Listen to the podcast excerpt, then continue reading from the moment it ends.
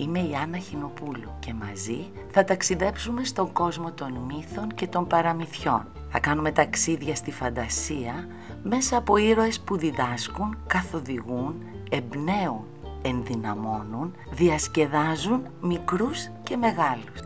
Καλώς ορίσατε λοιπόν στο «Μια φορά και μια ιστορία».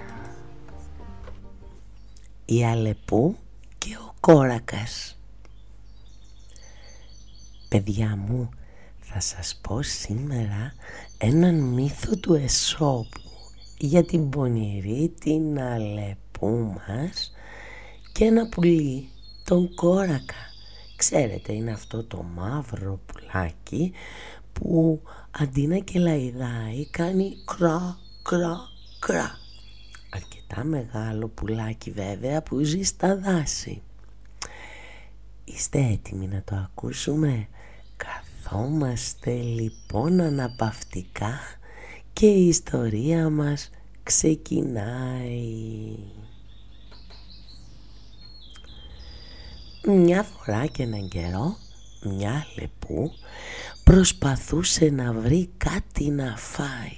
Μα, μα δεν μπορούσε και η κοιλιά της την πονούσε από την πείνα.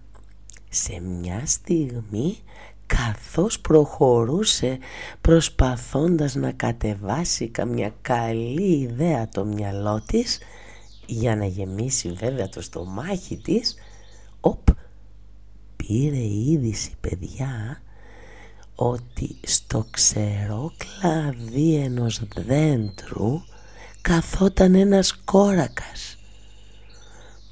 Και αυτός ο κόρακας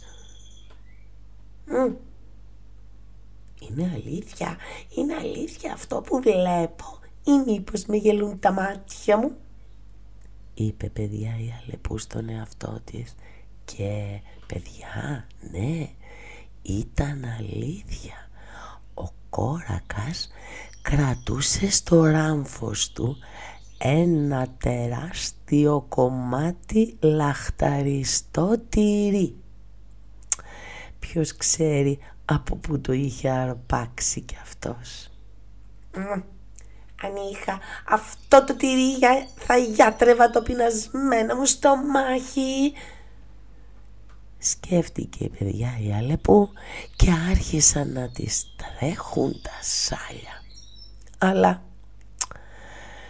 αλλά παιδιά, πώς να μπορέσει να πάρει το τυρί από το στόμα του κόρακα; Να ανεβεί στο δέντρο δεν μπορούσε αλλά και να μπορούσε να ανεβεί πιστεύετε ότι ο κόρακας θα την άφηνε να πάρει το κομμάτι; Ή ότι μόλις την καταλάβαινε ότι θα ανέβαινε φυσικά και θα φεύγε, θα πετούσε; Και τότε παιδιά μια ιδέα στράψε στο μυαλό της. Μόνο με την πονηριά θα κατάφερνε να πάρει το τυρί από το στόμα του κόρακα. Ακούστε λοιπόν παιδιά τι έκανε.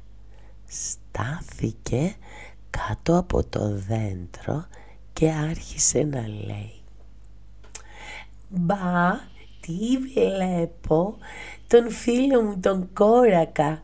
Είσαι, είσαι στις ομορφιές σου σήμερα κυρκόρακα. Τα φτερά σου είναι κατάμαυρα και γυαλιστερά. Η ουρά σου είναι υπέροχη και το ράμφο σου όμορφο και δυνατό. Είσαι τόσο ωραίο πουλί. Πω πω πως δεν το είχα προσέξει άλλη φορά. Ο κόρακας παιδιά άρχισε να πιστεύει τα ωραία λόγια της Αλεπούς, τις κολακίες της Αλεπούς.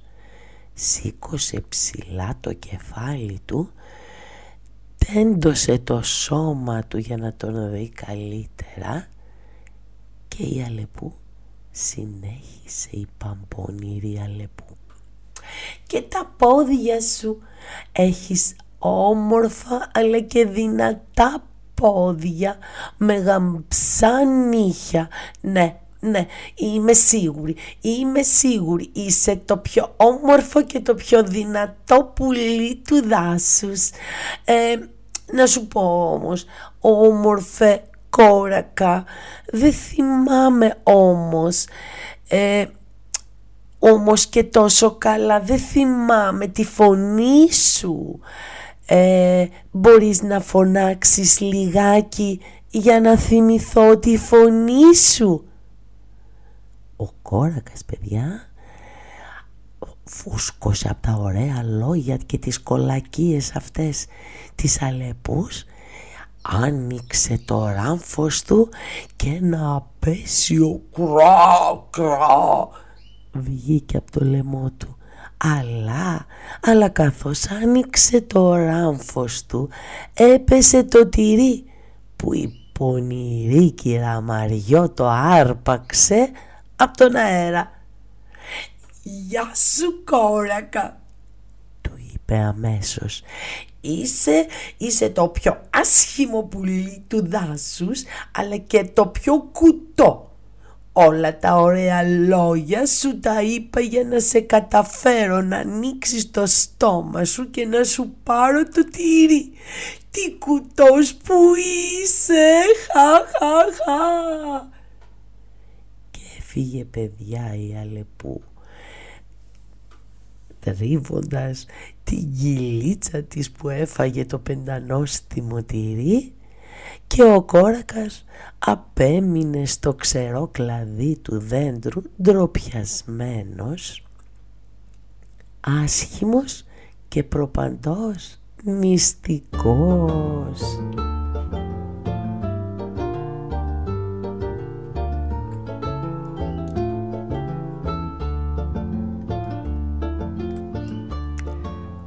Καταλάβατε; Λοιπόν παιδιά μου τι έγινε με την μπαμπόνι Αλεπού και τον ασχημούλη και ανόητο κόρακα; Ο κόρακας πίστεψε όλα τα καλά τα λόγια της Αλεπούς, τις κολακίες και τελικά ήταν μόνο κοροϊδία. Γι' αυτό παιδιά μου δεν πιστεύουμε ποτέ αυτούς που είναι άγνωστοι και μας λένε τα πιο ωραία λόγια για μας και μας κολακεύουν και βρίσκουν όλα μας τα μάτια, τα μαλλιά μας, το σώμα μας, τη φωνή μας και μας λένε ότι είμαστε πανέμορφοι. Όταν κάποιος μας τα λέει που δεν είναι γνωστός μας πρέπει παιδιά να μην τον πιστεύουμε ποτέ γιατί είναι σίγουρο ότι κάτι άλλο θέλει από μας όπως η Αλεπού από τον κόρακα που φυσικά του πήρε το τυράκι. Προσοχή λοιπόν δεν εμπιστευόμαστε ποτέ τους αγνώστους.